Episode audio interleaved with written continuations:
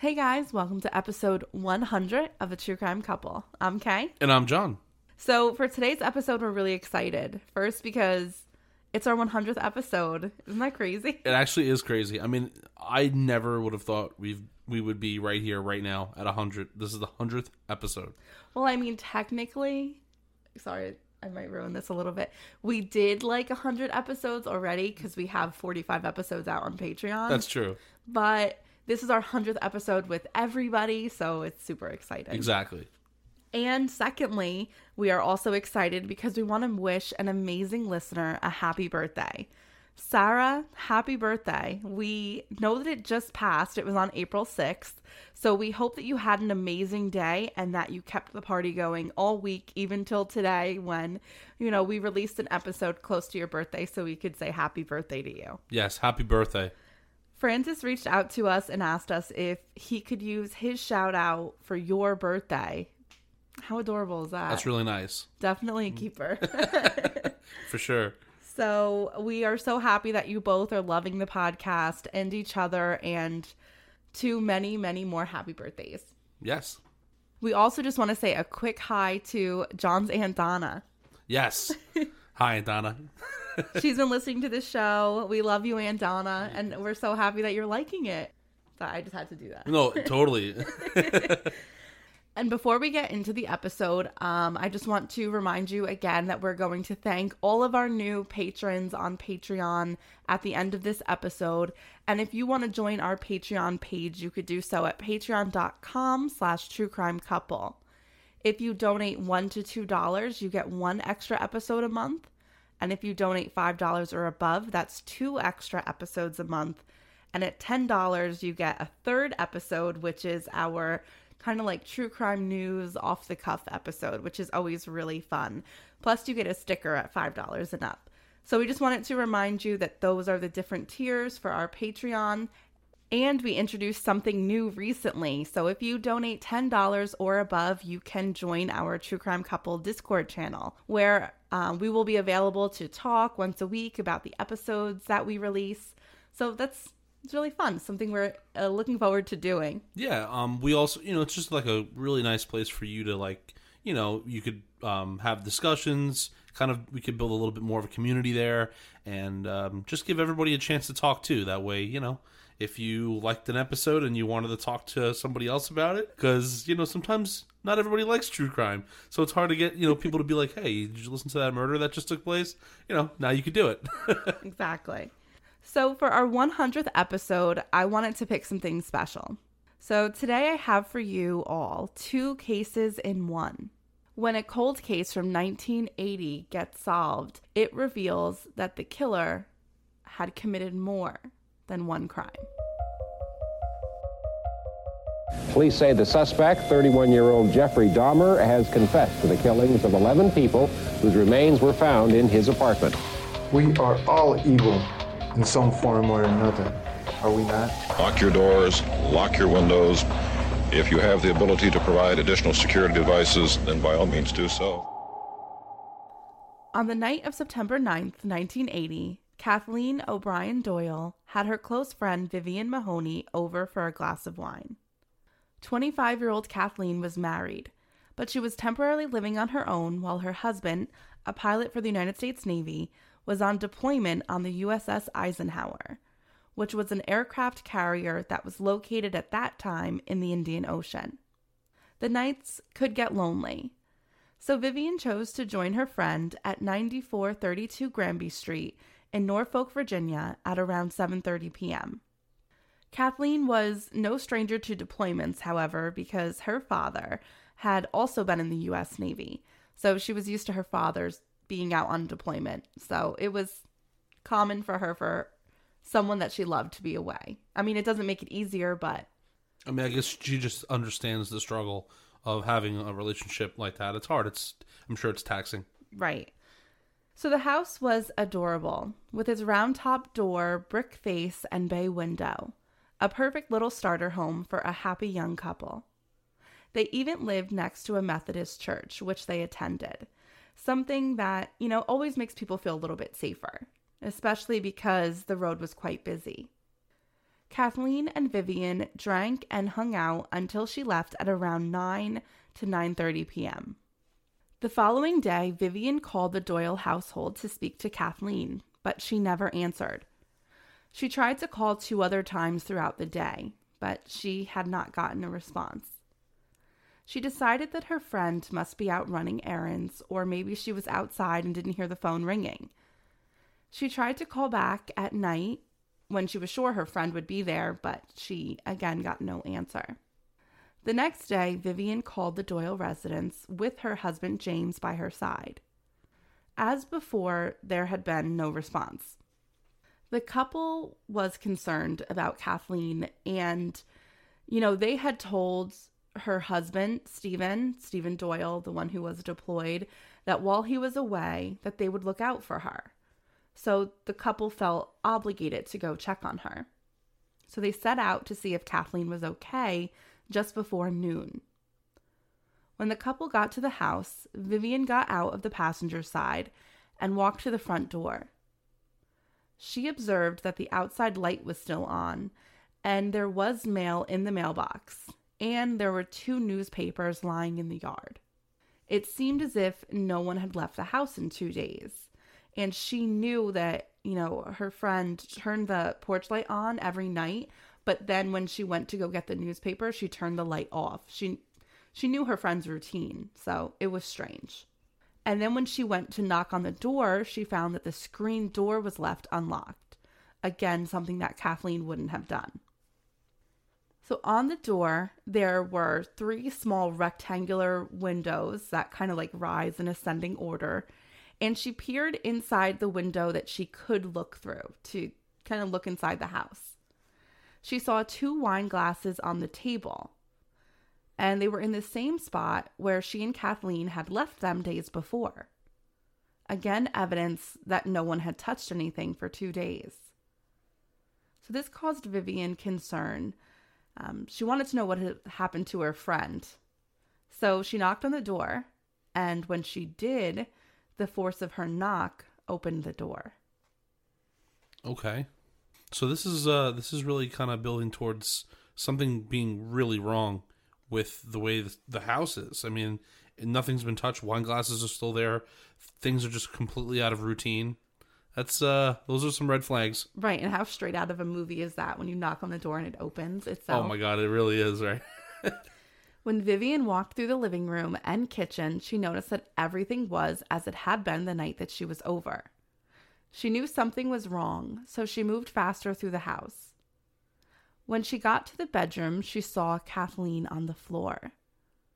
Terrified, she ran from the house, screaming to her husband that Kathleen was on the bedroom floor and she thought she was dead. James hurried into the house to see if what his wife said was true.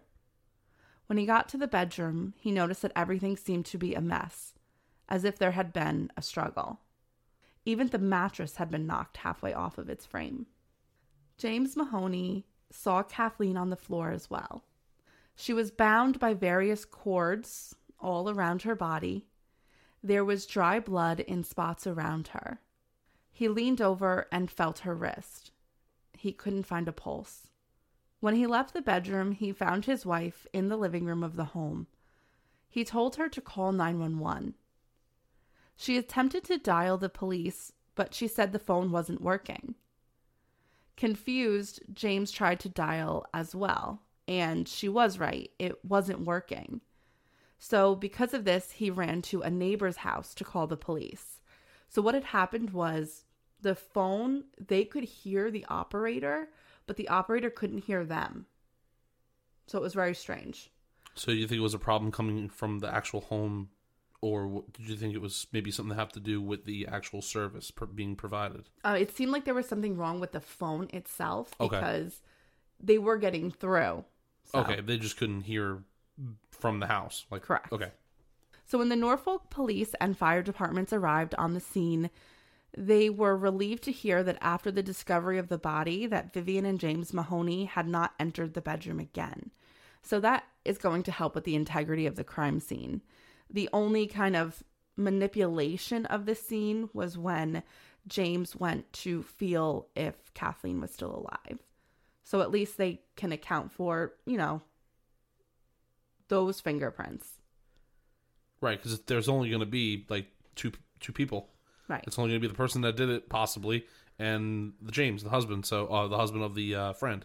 Right. And then also, I'm sure that Stephen Doyle's prints are going to be there because it's his house, too. Well, yeah, true.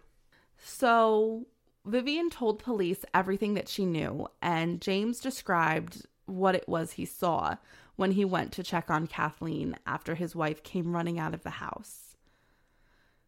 And in truth, the discovery of Kathleen's body must have been very difficult for the Mahonies, based on the notes of the paramedics and the reports of the forensic investigator.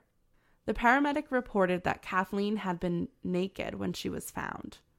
Her hands had been bound by wire, she had been gagged, and an electrical cord was wrapped around her neck. Imagine finding your friend that way. I mean, it's extremely brutal, and it's it's. I think it shocks you more when you see somebody that's tied up, and that's you know that's that's not clothed. There's you know? blood surrounding Yeah. their body. I mean, and also you have to think about that bedroom. Everything is in disarray. The bed's even off of the frame, so you can kind of get that feeling that this was something very violent. Right. And it's it's probably something that the couple were never able to get out of their mind. I mean, how could you? I know. And then now, not to mention that Stephen is going to have to be told about this. He's not even home. So that I'm sure is going to lead to some overwhelming guilt of not being home. Not saying it's not his fault whatsoever, but he, like anyone else, would feel guilty that he wasn't home during this. I mean, one hundred percent. So the medical examiner stated that her time of death would have had to have been days prior based on the rigor of her body. Her cause of death was a large stab wound to the left side of her chest. Dried white matter had been found near her genitals. I mean, that's how it, of course, had been described by the paramedics because they hadn't done any testing yet. Um, these are just the reports from the scene. So they're saying, like, potentially it's semen. Later on, it is determined to have been semen found at the scene. But again, we're in 1980, so DNA is very much in its infancy. So they most likely are going to have better luck with fingerprinting the scene, really. It's crazy to think of a world without like true DNA testing, I know. right? and that's why you know so so many of these horrific crimes that we talk about you know the ones that live in infamy they i feel like they do so because that was a world before dna Uh, yeah, I always think like t- the time period of like you know the seventies and the eighties was always like there was always crime, always crime, nothing you know everything being unsolved. It's kind of interesting, but Yeah, I guess that- it's just with the change of technology that it kind of made crimes like this not happen all the time. that's also when the whole term serial killer had been coined Right. so i feel like then when the public had first heard about what a serial killer is and the psychopathy of it all people got obsessed Yeah, I mean, and, and also, I mean, it could be bad or good, right? I mean, you're just upset. Like we're obsessed in a good way. Like it's yes it's uh, interesting. Yes, other people would be like, "No, that's weird," but You guys we are think crazy. it's good. You're all our people, so you understand Exactly. our feelings. But there's another realization with this whole case, and this is something that must have really terrified Vivian as well. I mean, on top of feeling devastated that her friend had been murdered, but this meant, based on the crime scene, that Kathleen was attacked just after she left potentially she could have been murdered too. Yeah, and you know what? To make it even worse than that, is it possible that maybe that they were that this person was waiting for the right time to come into the residence after she left? Like for her to leave. Right. It's it has to be like spine chilling to hear those details. Yeah. So the following day, a full autopsy was performed. It appeared that James Mahoney had been right when he guessed that there had been a struggle. There was evidence that Kathleen had been raped. Semen was found within the vaginal canal and cervix. Blunt force, most likely from a fist, caused damage to the victim's face and mouth. She had also been kicked in the stomach several times. She'd been tied up, gagged, and strangled with an electrical cord. In addition to the stab wound in her left chest, there was an additional stab wound in her back. The wound in her chest went down far enough to have hit her rib, so it was the the stabbing motion was da- a downward stabbing motion. So it seems that Kathleen Doyle had died a horrific death. The only pieces of evidence that had been collected from within the bedroom were the items that had blood on them. So her body was actually found on like a bedspread and that had blood all over it. So the blood hadn't really seeped too much onto the floor because it was absorbed by the bedspread. So that was collected and kind of brought in for evidence along with her clothing. But other than that, there was no other pieces of evidence collected from the house. An examination of the house found that there had been no forced entry. However, nine of the windows were left unlocked. A piece of wood was also found lying next to the house. This wood could have been used to gain entry through a spare bedroom window. That was something that was noted by an officer because he felt like it was positioned in a certain way where someone could have used it to enter the spare bedroom, like to kind of boost themselves up. Okay, I mean that makes sense. I just you know to have nine windows in your home unlocked, that would scare me. Well, it's also 1980, right? It's true. So, I mean, I feel like that is part of the time period where people just felt safe in their homes. I mean, it's kind of sad though, right? Because it's like everyone felt so comfortable, but now look at people now. I mean, I know what we do. we go around to every single window to check. Yeah. So it's just like I guess it's just the world we live in now, you know. I know. And then when I like wake up in the morning and I find one window is left unlocked, I have like reverse panic. And I'm like, "Oh my god, we could have died last night." And then I just look at her and I'm like, "Come on, stop." So it's also discovered that the reason Vivian and James couldn't use the phone was because the internal mouthpiece of the telephone had been removed.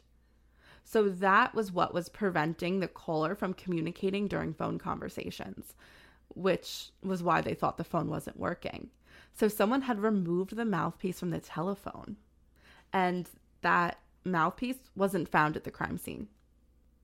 It's very bizarre. Okay, that that is a little suspicious. Well, thanks, John. I know I'm being Captain Obvious, but what I'm I'm just you got to think though. There's so much to that because that means someone had a plan to remove this piece so that just in case she did get to a phone, she couldn't do anything.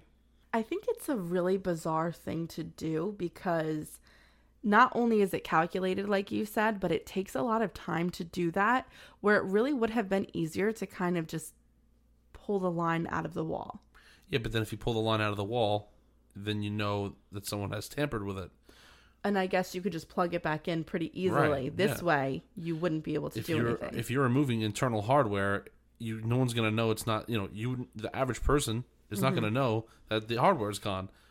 But it's it's like we're setting up for something bigger here because you have the fact that this person must have waited for the other friend to leave and now this thing with the phone which then is kind of making me think that this person gained access to the home while she wasn't there ahead of ahead of this oh, you think they were waiting in the Yeah. house? Ooh, then either well either that or gained entry in through one of the nine windows and then did what he did or did what this person did with the phone and then left like out that same window to just come back and do it again oh, so you think they gained entry twice, possibly? i mean think about it if you have nine windows open you're not going to lock them I was thinking more along the lines of the crime was committed. He had raped and murdered Kathleen Doyle. And then, just to be safe, if she wasn't dead, he removed that. Because you have to think removing a mouthpiece from a phone is going to take a long time. So he would have to feel comfortable enough to be able to do that. i don't know you know why Why? this person went to the extreme of tying her up i mean and stabbing her i mean he knows she's gonna die if you stab somebody two times in re- in, in a bad in bad ways and you're beating you know he o- this person obviously beat up on them right I don't think you think that they're gonna make their way to a phone. So That's I, true. I don't think. Not to say that you're wrong. I could be wrong, but I just think that that this had to be done, you know, before the attack. Right. Well, investigators also couldn't find the murder weapon at the scene. Within the bedroom, a marble rolling pin had been found. So this item was obviously out of place. The entire house was also dusted for prints. All but one latent print could be accounted for. The other prints belonged to the victim, the victim's husband, and Vivian Mahoney. The detectives were not hopeful about the latent fingerprints because it was found on an envelope that was in a location where the struggle didn't occur. So, the latent fingerprint they don't think belonged to the person who committed this crime. There was also no other fingerprints found on the telephone, which obviously the killer had to have manipulated, so they felt like most likely he was wearing gloves when the crime was committed. Makes sense. So they weren't hopeful about the whole fingerprint thing. Um, the marble rolling pin is a little interesting. And that makes me feel just roll with me here. If I hear a weird noise in the house and I'm alone, I literally take whatever I have in my hand or can find in the kitchen and bring it with me to then go search for that sound She's not kidding. could could Kathleen have been in the kitchen? She just gr- heard something and then grabbed the first heaviest thing she could find to then go check on what that sound was and it was someone breaking into her house and she then confronted the man or woman but That's a hard thing, but it is. well no I'm sorry it can't be a woman they're Steven Right. I think you did that once before I, I did that too. it was my turn I now. know. I don't think anybody ever called it out, and I appreciate it because uh, it's sometimes. It's, no we corrected it so Hey, listen. I know sometimes I I, I could be okay, and then ti other times I could be completely idiotic. It's okay. I roll with that's it. That's why we love you Yeah. Um. I mean, I guess that's true. Like, I mean, if you were in the kitchen, you're gonna grab the first thing that you could use to protect yourself. That's possible. So yeah, that's just another scenario of we really don't know and to be really honest, uh moving forward with this case is that there are still so many unanswered questions about this crime and the way that it took place.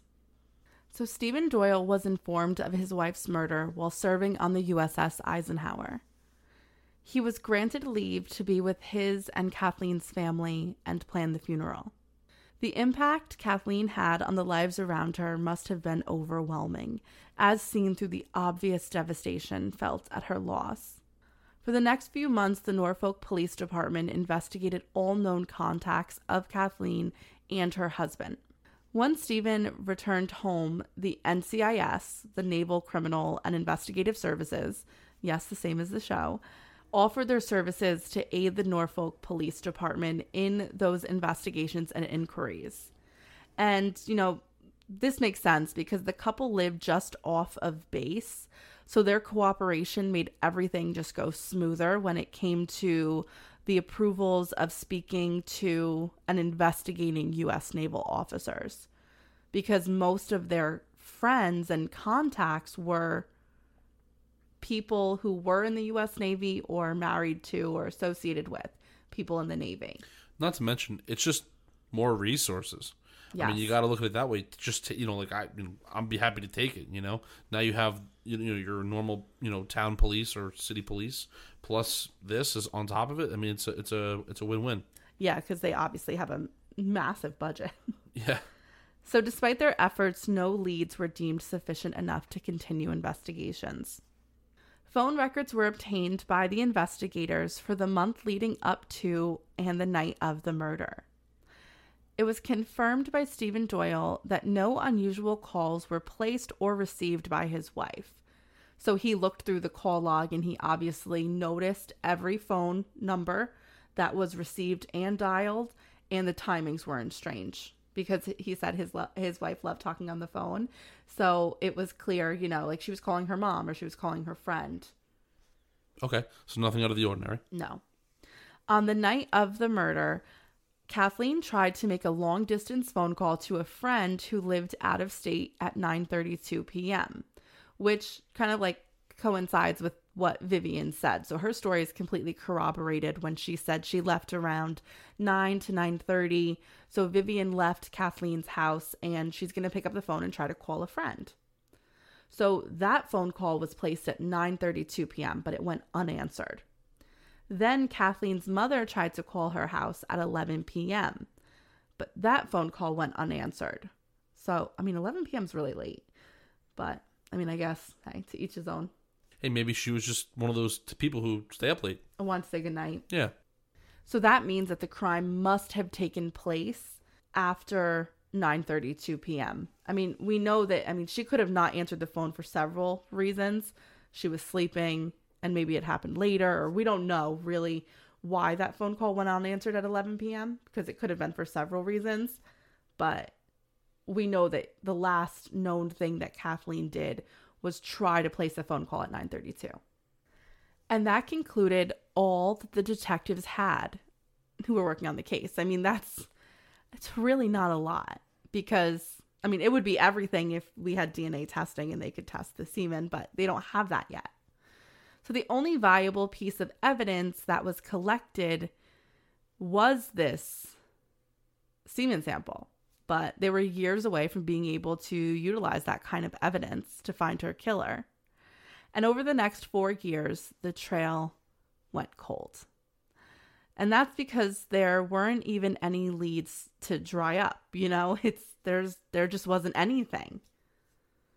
Whenever a person who committed a similar offense was caught, they would question them about Kathleen's case, but they never found any suspect who was who they could place in Norfolk, Virginia during the time of the murders. Um, the detectives would also question any family member or acquaintance of the Doyle or O'Brien family that committed any crime. So like someone could have been like arrested for robbery and they would question them on the murder. Like they were just really kind of reaching, but it is refreshing to see this constant vigilance when it comes to the investigation of crimes. Oh, absolutely. You know what I was also thinking too when we're talking about the um the hardware in the phone. Sorry to go back to that. It just kind of popped in my head and I wanted to just say it before I forget. If it wasn't because we said that we could they couldn't find where it was. Right, they took it with them most likely. So could it be those type of killers that keep things as a keepsake or memento? It could be. It could have been taken for a reason and kept. Yeah. So, just about four years after the crime was committed, something sickening happened in the world of criminal investigations. Henry Lee Lucas and his partner in crime, Otis Toole, were arrested. The two men were confessing to many heinous crimes that occurred throughout the country from when they first met in 1976 until their eventual capture in 1983. So, if you are a fan of the true crime world, uh, you definitely know about Henry Lee Lucas and Otis Toole. So, this is nothing super new to you, but um, for those of you that don't know, these are two of the most prolific serial killers that have existed in the United States. Um, yes, they kind of exaggerated many of the crimes that took place, but Otis Toole was responsible for the murder of John Walsh's son, the man who went on to do America's Most Wanted in a horrific crime. So, for those of you who don't know who they are, that's just It's pretty quick yeah. little yeah. background. It's a large profile, a large profile. yeah, and I'm going to get into it a little bit. Okay. So Lucas would confess to hundreds of murders, as would Toole. However, together they claim to have committed 108 acts of violence against men, women, and children. And how were they able to get away with this all? Well, they were disorganized vagabond killers that crisscrossed the country. So they didn't have a victimology. They killed whoever they could. Um, their crimes were usually rape and murder, which is why it kind of piqued the interest of those investigators who were still working on the Kathleen Doyle case. They had, there was no planning whatsoever. The way that they murdered people changed, and they didn't have any address. So they were moving around the country. You can't find a serial killer when you states aren't talking um, different law enforcement agencies aren't discussing what's taking place i mean the FBI is eventually going to be the agency that comes in and tries to get this like national da- database CODIS. But that's not something that was happening when Henry Lee Lucas and Otis Toole were committing their crimes. So that's how they were able to do so. And that's a lot of successful serial killers. I mean, I don't want to say successful, but successful in what they wanted to do. Um, the ones who move around a lot, like the Green River Killers, another example the reason why they were able to commit so many murders was because different jurisdictions were not speaking to each other. And this, of course, is going to be the case uh, with Lucas and Toole because they're crisscrossing across the country. Yeah, that's that's insane, and it's actually really intriguing. I, I think that it's it's always crazy when people don't have like an mo um, and like kind of are able to go from one area to another, maybe not even knowing the area and still being able to Right. commit a crime or or murder, and then being able to like blend back in. It's really it's crazy. Yeah, and that's they are disorganized in their um like how we categorize them in the in serial killer, you know, terminology. But then also organized killers can also be extremely dangerous where, you know, Ted Bundy was more of an organized killer. Yeah, But the things that Henry Lee Lucas and Otis Toole did and the ways that they explained them, you know, with with such callousness, it horrified America. Um, I think that everyone, especially kind of like it hit home with the American public because when John Walsh and his wife really talked about their missing son, Adam, it was something that horrified America. And it, it was every parent's worst fear. John Walsh's wife took Adam to the mall. She wasn't paying attention. He was off at an arcade while she was shopping. When she went go went back to go get him, he was gone. I mean, that was something that every mother in America was doing during that time period. So for that to happen, it was like, wow, this is yeah, hitting home. And when Otis Toole described what he did to young Adam Walsh, it was sickening. So I, I think that when Lucas and Toole are now confessing to all of these crimes, everyone was just devastated that the their worst fears had come true when it came to their missing loved ones. So, as these two men were confessing to all of these crimes, police departments from around the country were sending detectives to talk to the men about cases that they had that were that could possibly be connected to them. Because everyone wants to solve a cold case, right? So the Norfolk police wanted in on this questioning. And to be sure that they were going to be able to speak to Henry Lee Lucas or Otis Toole, they requested and received warrants of arrest charging Lucas and Toole with the rape and murder of Kathleen Doyle in November of 1984. Kathleen's murder was one that they did confess to. So they did say that they committed the rape and murder of Kathleen Doyle. However, as the Norfolk police were trying to get the ball rolling on the case against Lucas and Toole, many investigators were beginning to question the confessions that the two men had. Had they raped, tortured, and killed over 100 victims collectively? Yes, they did do that. Those 108 crimes that they are branded with did take place. However, Lucas and Toole confessed to four times that amount. And some of the confessions ranged from not being physically possible, meaning they weren't in that location at the time, or one crime was committed in, say, the East Coast and then they were in the Midwest the next day. So they might have done one of those crimes, but not both. And some were just absolutely ludicrous confessions. Like, for example, Lucas confessed to being the one who supplied Jim Jones with the poison to kill his cult followers, and uh, and he confessed to the killing of Jimmy Hoffa. Yeah. I mean, I I, it's, Like, I see what you're on. saying. Like the credibility of these two, Yeah. um, you're not really too sure now because you know that they're capable. Uh, uh, you know what they're capable of, but are they confessing to just everything to make their count extremely high for like the pride of it or what? Like Yes. it's it's a little peculiar. yeah, they want some, you know, they want notoriety.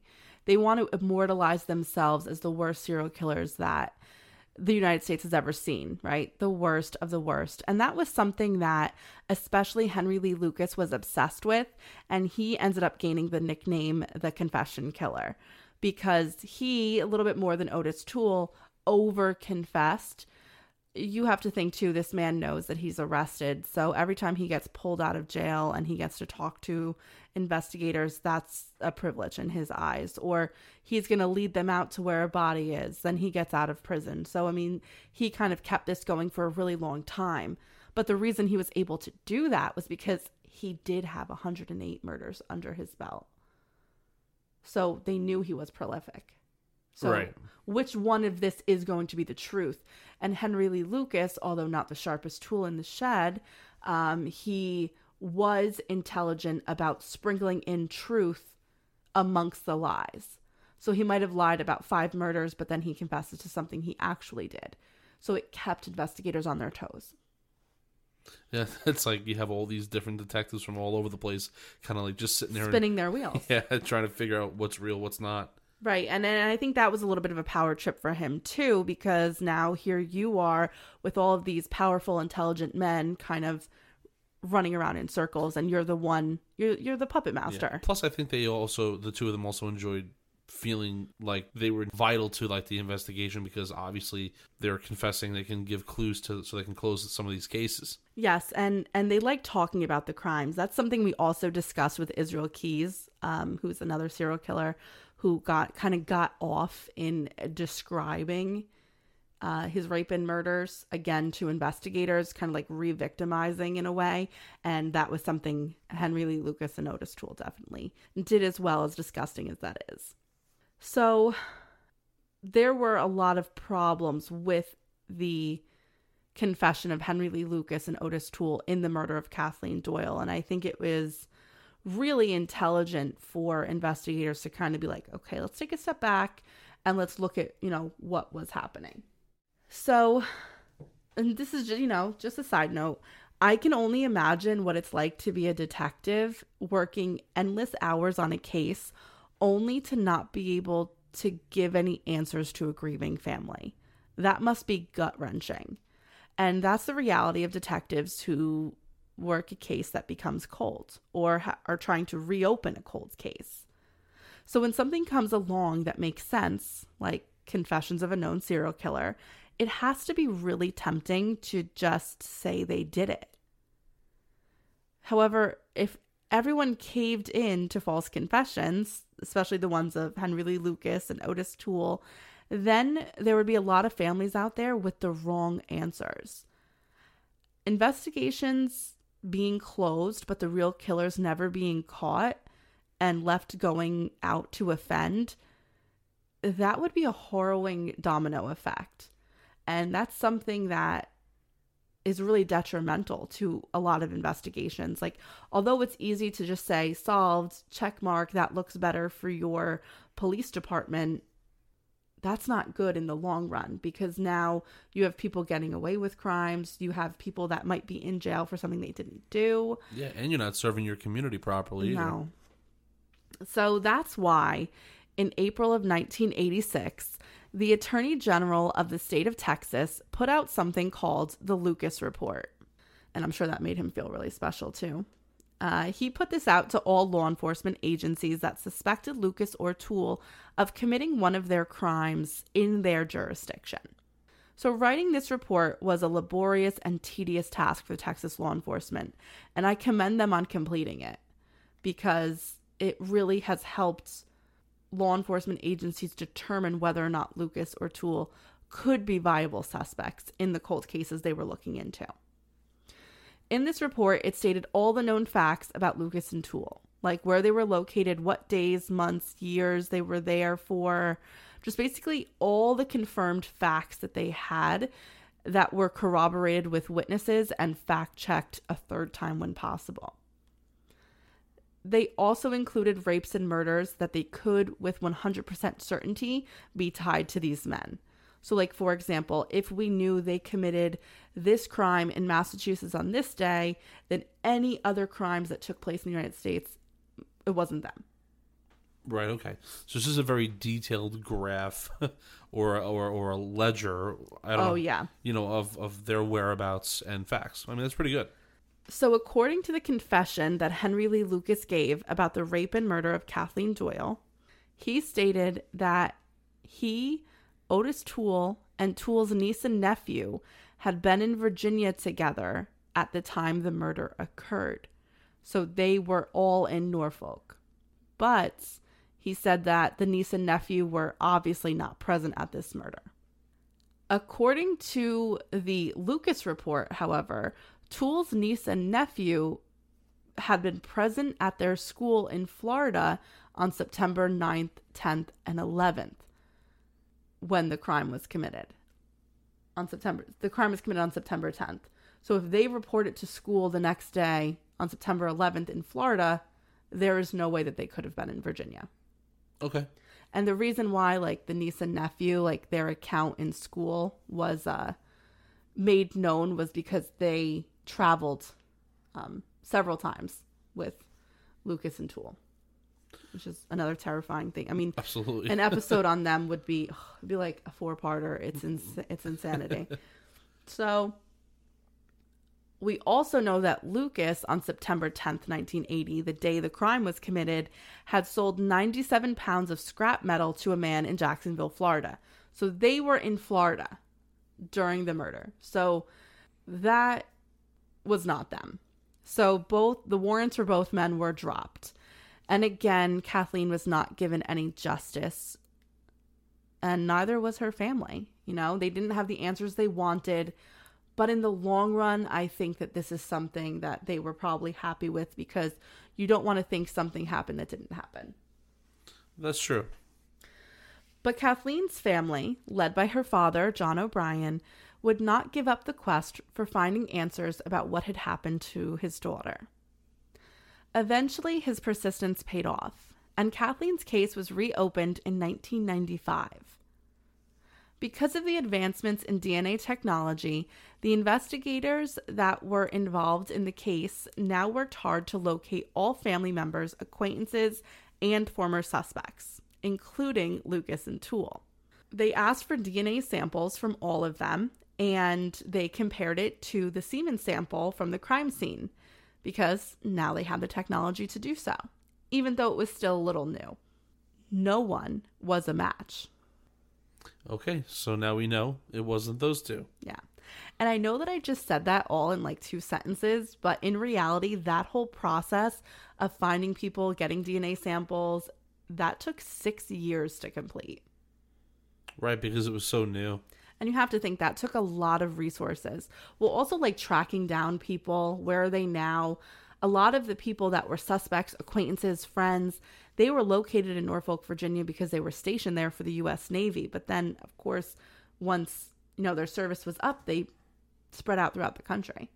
And I'm also sure, like, I mean, uh, you also have to take into account maybe they weren't voluntarily, or they didn't want to voluntarily give their DNA away either. No, especially not back then. Um, so a lot of court orders had to have been made because people didn't even know what DNA was. So it's kind of like weird to them. Right, exactly. Meanwhile, here we are swabbing and sending our samples to Ancestry.com now. Yeah, please keep doing that. now. We're finding lots of serial killers. so, following that part of the investigation, detectives went back and reviewed all physical evidence of the case because really, right now, all they had was the additional physical evidence. There was still no other leads. So, during this look back into the evidence, the detectives realized that the bedspread that her body had been found on was not checked for DNA evidence, of course, because I mean, it was obvious that there had been a semen sample left on her body, but it was difficult to see if there was a semen sample on this bedspread because it was so saturated with blood, it was difficult to, to see. So there was semen found on the blanket. And this semen on the blanket matched the sample that was found on Kathleen. So because no matches had been found for DNA, the Norfolk police entered the unknown profile system into the CODIS database. And so did the NCIS because they were hoping they could also receive a hit from it because um, they were beginning to take DNA samples when people would commit crimes, like even like crimes within just the naval base. Okay. In early 2018, the Norfolk Police Department and NCIS reached out to a company that was doing something new. This company, called Parabon Nano Labs, according to their website, um, was helping in creating breakthrough products using DNA. So, founded in 2005, they really had an initial focus on developing oncology therapeutics using DNA nanostructures.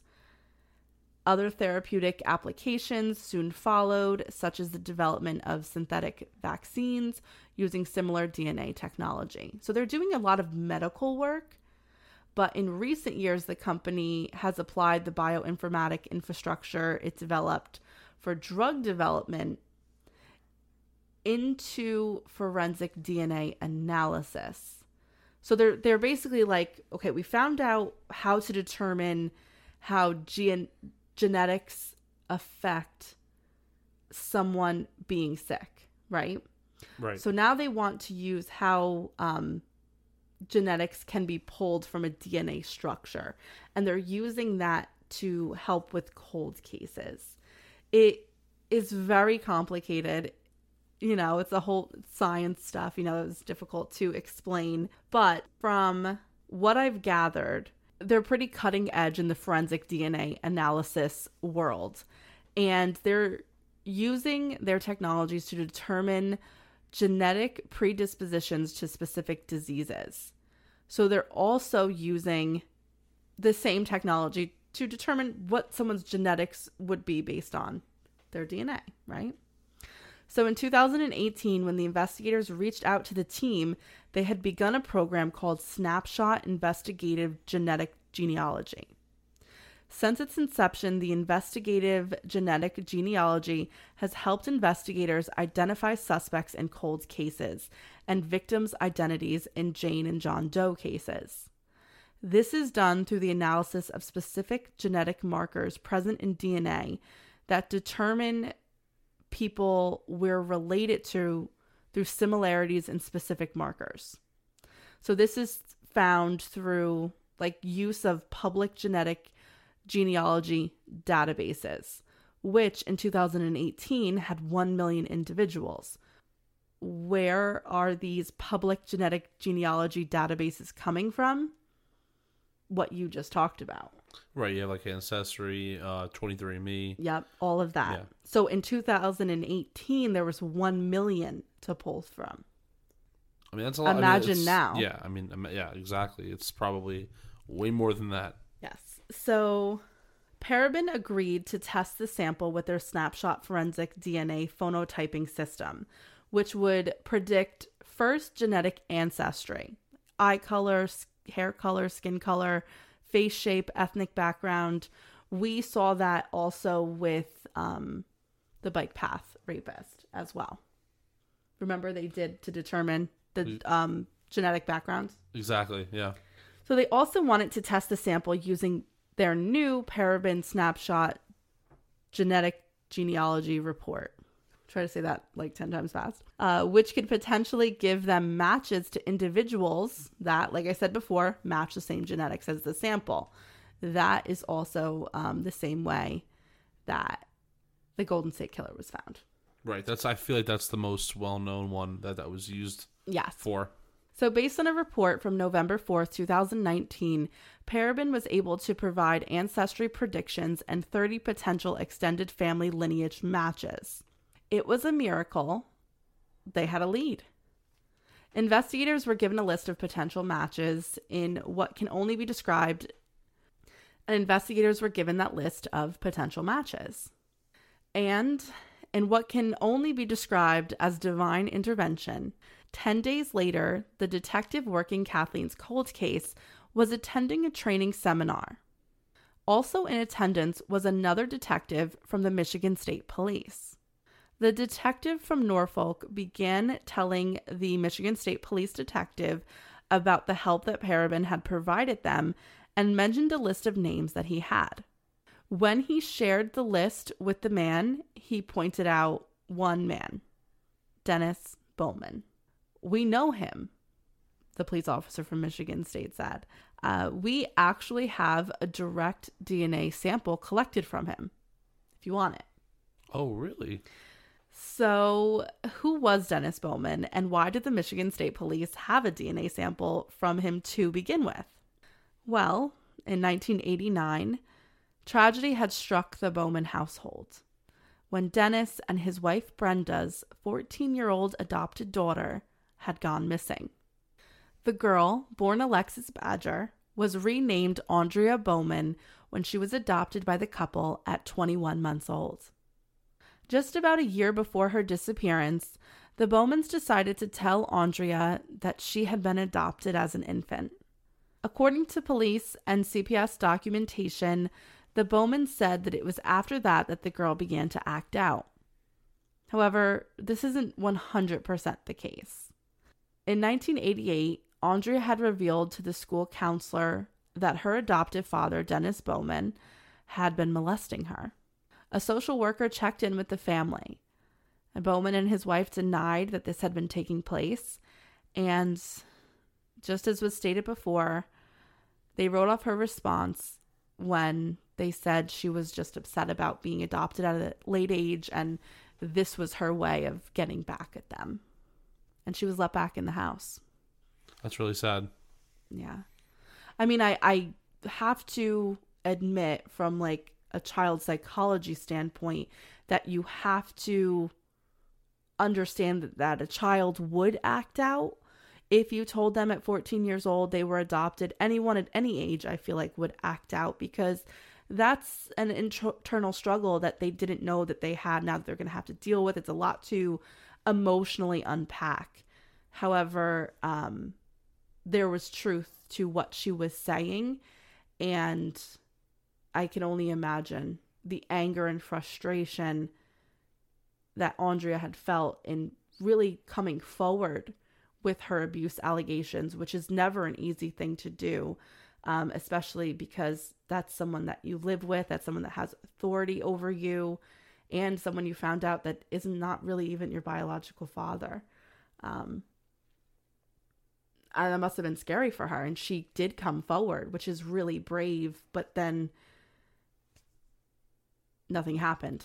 So you can only un, like you can't even understand the devastation that that must have caused that 14 year old girl. It's really sad and i you know it sucks because you do have a so was it what was it a, social worker or is it yeah she had a child- social worker. Okay i mean they did go to the house so at that point it's kind of like you're doing an investigation on the parents. They're both saying you know she's acting out you know and if they're all on point or i should say the the man in question here is on point doesn't seem suspicious you, can kind of you know miss it and just not realize that Right. maybe there is something more going on here i, I feel like it's you know because then we have also cases where no one ever shows up and it's never investigated so Right. it's like what's which one's worse never being investigated or just them not getting the the feeling that there's more to it than what's being told to them I think they're both an absolute failure of our system within the United States when it comes to like child protective services. I I think that unfortunately the social workers that are in the system are overworked, um, underpaid, and there's just no way for them to keep up with the caseload that is put on them. So unfortunately people are going to fall through the cracks and because the caseloads are so heavy, a lot of people fall through the cracks and sometimes it's easier to just say okay i've gone to this family's house.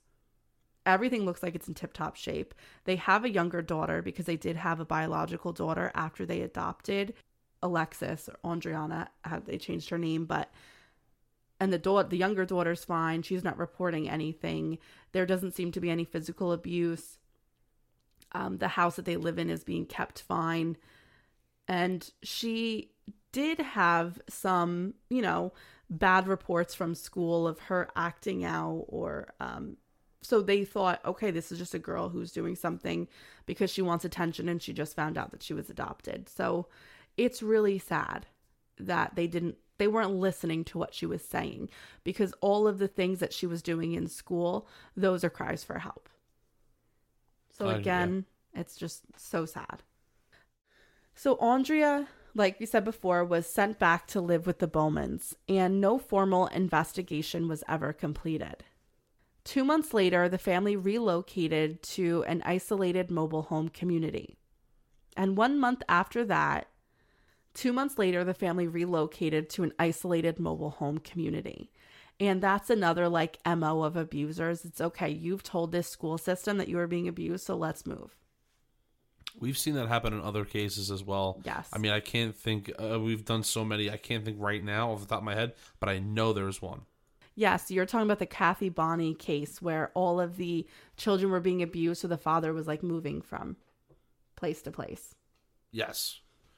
So, one month after they moved, on the night of March 11th, 1989, Bowman showed up at his wife's job and told her that Andrea was gone. She had run away from home and she had taken money from the baby's dresser, referring to money that they kept in their biological daughter's dresser. Because of the unique situation, Andrea was quickly labeled an endangered runaway. Brenda Bowman had been intensely involved in the search for her adoptive daughter, while Dennis was thought to be more of a suspect than a concerned father. This was not just because of the molestation accusations, but also his criminal record. In 1980, he was arrested for attempting to lure a woman into the woods and physically assault her. However, the case of missing Andrea Bowman was cold, much like the case for Kathleen Doyle. But none of that stopped the criminal acts of Dennis Bowman. In 1998, he was arrested for breaking and entering in the home of a woman that he worked with. His goal was to rob the house, he said, and he also wanted to take some of her underwear as well. But he had been caught. Because of his confession and sentencing in this case, he was swabbed for DNA. And that's why the Michigan State Police had his DNA profile. So, with this new information, the Norfolk police requested the DNA sample within days of learning that the Michigan State Police had it. When it was tested against the sample from the bedspread and the sample found on Kathleen Doyle, it was determined to be a match. A murder warrant was obtained on November 20th, 2019 for Dennis Bowman. He was arrested in Michigan two days later and was extradited to Norfolk, Virginia on February 7th, 2020. Once in Virginia, the DNA samples were tested again, and again they were found as being a match. The day after his arrival in Virginia, Bowman asked to speak with the detective working his case. After being read his rights, Bowman still stated that he wanted to confess to the murder of Kathleen Doyle. He said he had entered the home on Granby Street in September of 1980 without permission. He said that when he entered the house, he was drunk. He had wanted to rob the home, and he entered through a back window into a spare bedroom, and he had used the wood laid against the house to do so, as the detective originally thought. Once inside, he walked through the house and came upon Kathleen. He said that he physically assaulted the woman in a bedroom, during which the woman was stabbed. He left out the sexual assault and the binding of the helpless woman. He was asked to draw a layout of the house to prove that he had been there, and even though it had happened 40 years prior, he was able to draw a layout of Kathleen Doyle's house. Wow. So it definitely was a crime that he remembered committing. So if he remembered the layout of the house, he definitely remembered him that he raped her and how brutal and violent that crime was, but it was not something that he admitted to. Further evidence given by NCIS confirmed Bowman's story. According to their records, Dennis Lee Bowman had been an E5 in the United States Naval Reserve. He had been assigned to the USS Piedmont. During the time of the murder, he had been there for his annual two week active drill in Norfolk, Virginia. So basically, two weeks out of every year, he has to go there because he's part of the Naval Reserve. So one night, he got wasted and chose to do this. How much of that part of the story we don't know is true. Um, was this a planned thing? We don't know. Was this something that he just did one time? We also don't know. That's true, but I'll tell you now. I mean, now that they have his DNA, if I mean, if they ever, you know, they could possibly test other cold cases and find that maybe he was involved more than just this time. So, I mean, I guess it's to be determined. No, that's really true. But the confessions were not over for Dennis Bowman. He also told investigators that he was responsible for the murder of his adopted daughter, Andrea Bowman. She, in fact, had never been missing. I just want to add a like a, a thing here. Obviously, from when I told you, you suspected that he was involved in this. But this is just a little creepy aside.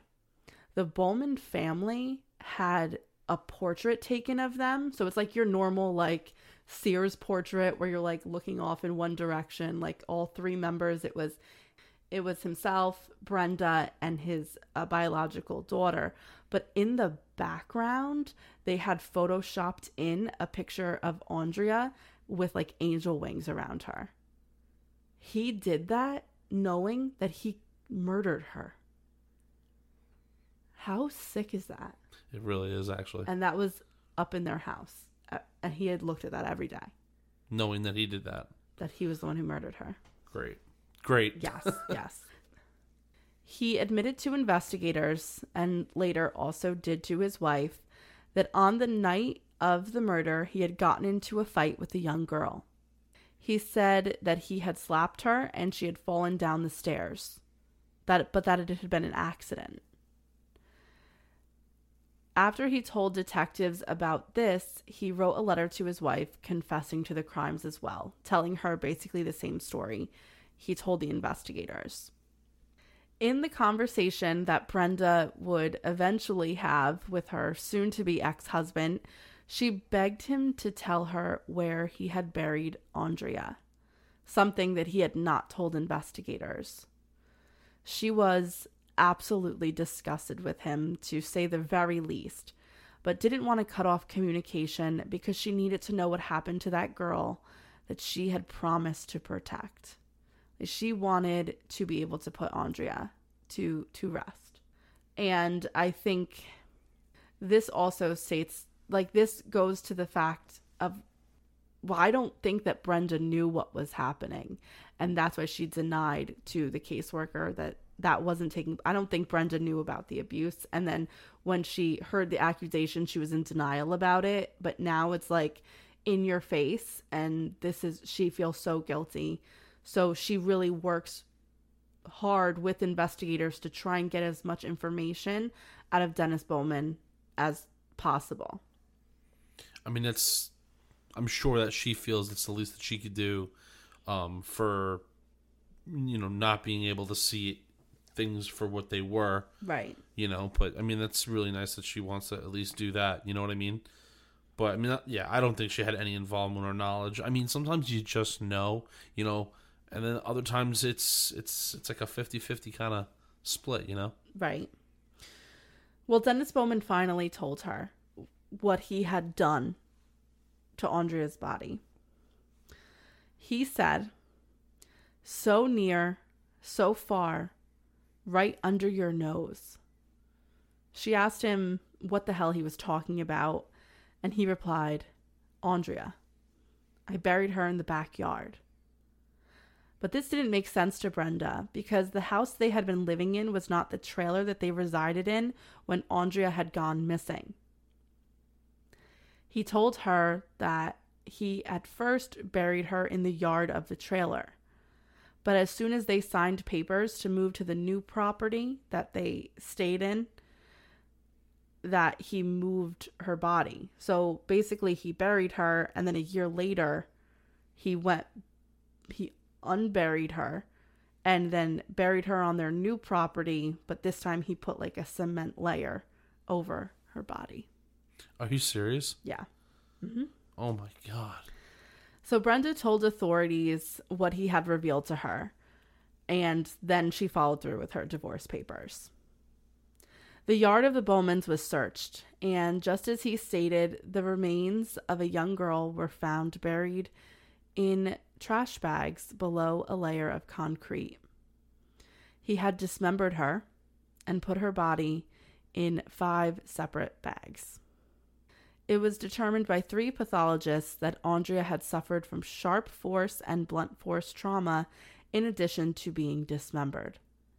I am sure, unfortunately, that Andrea's death was just as brutal as Kathleen Doyle's was. Yeah, I mean, I think it's safe to say that uh, she suffered, unfortunately, a very similar fate. And as far as brutality, I mean, this guy just this guy's out of his mind. Yeah. In August of 2020, Dennis Bowman was charged with one count of murder, first degree child abuse, and mutilation of a dead body in connection with Andrea's death. So now basically he's has two murder charges. Just like the case of Kathleen Doyle, he never admitted to the sexual abuse that we can now look back on and say most likely was happening and probably had something to do with the girl's death. For the murder of Kathleen Doyle, to which Dennis Bowman confessed, he received a life sentence without the possibility of parole. The trial for the murder of Andrea Bowman began in February of 2021, which was only two months ago. So this is very, very recent. Yeah. The bravery of this young girl was revealed during the days of the trial. In his confession, Bowman said that on March 11th, 1989, Andrea had come into his room and, with her bags packed, she threatened that she was going to tell everyone the truth that he had been molesting her and she was going to leave. We can only imagine that from that point, the fight began. And it ended with the death of Andrea. In the end, Bowman was sentenced to a second life sentence for the murder of his adopted daughter.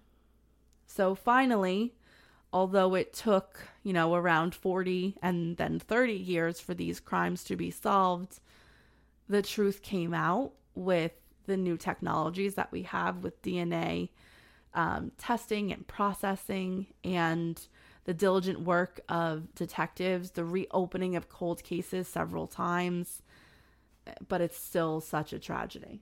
Oh, it is, and and it's so it is really interesting to see how people don't stop doing these things. Right. You know, like he did that, and forty was it forty years? Yeah. Forty years pass. No, no, he Oh. did it and then 10 years passed. The- The first crime was committed in 1980 and the second one was 89. But they hadn't been solved for 40 to 30 years. Oh well, that's that's well, that's what I meant. Yeah. Uh, I'm sorry. Let me go back. That's okay, it's okay. I'm just trying to say that like it's so crazy that someone could commit a violent act, okay, and they could still be that way their whole life. They might never even act on it again, but that's still in them. Like it's it's interesting. I see what you're saying. He com- he committed that murder in 1980 and that didn't scare him enough to be like, "Oh, I would never harm a human being again" because then he did 9 years later. Exactly. So it was kind of like that part of him that was capable of doing that was unleashed again. And in reality, we don't know if it had been unleashed other times. I wouldn't be surprised if, like you said, with further like DNA testing, um, if more hits come up. Yeah. So that concludes our 100th episode. Um, but before we go, we just want to thank some new patrons that we have from Patreon Tristan Ryan, Amy Pratt, Brooklyn Benedict, Jennifer Smith, Troy Didamore, Zara Almag Hashla, Erin Harrison, Adriana Scruggs, Katie, Olivia Para, and Nan Sari. Thank you so much for your donations, and we hope you are enjoying your Patreon episodes. Yes. Thank you guys. All right. Bye, everyone. Bye guys.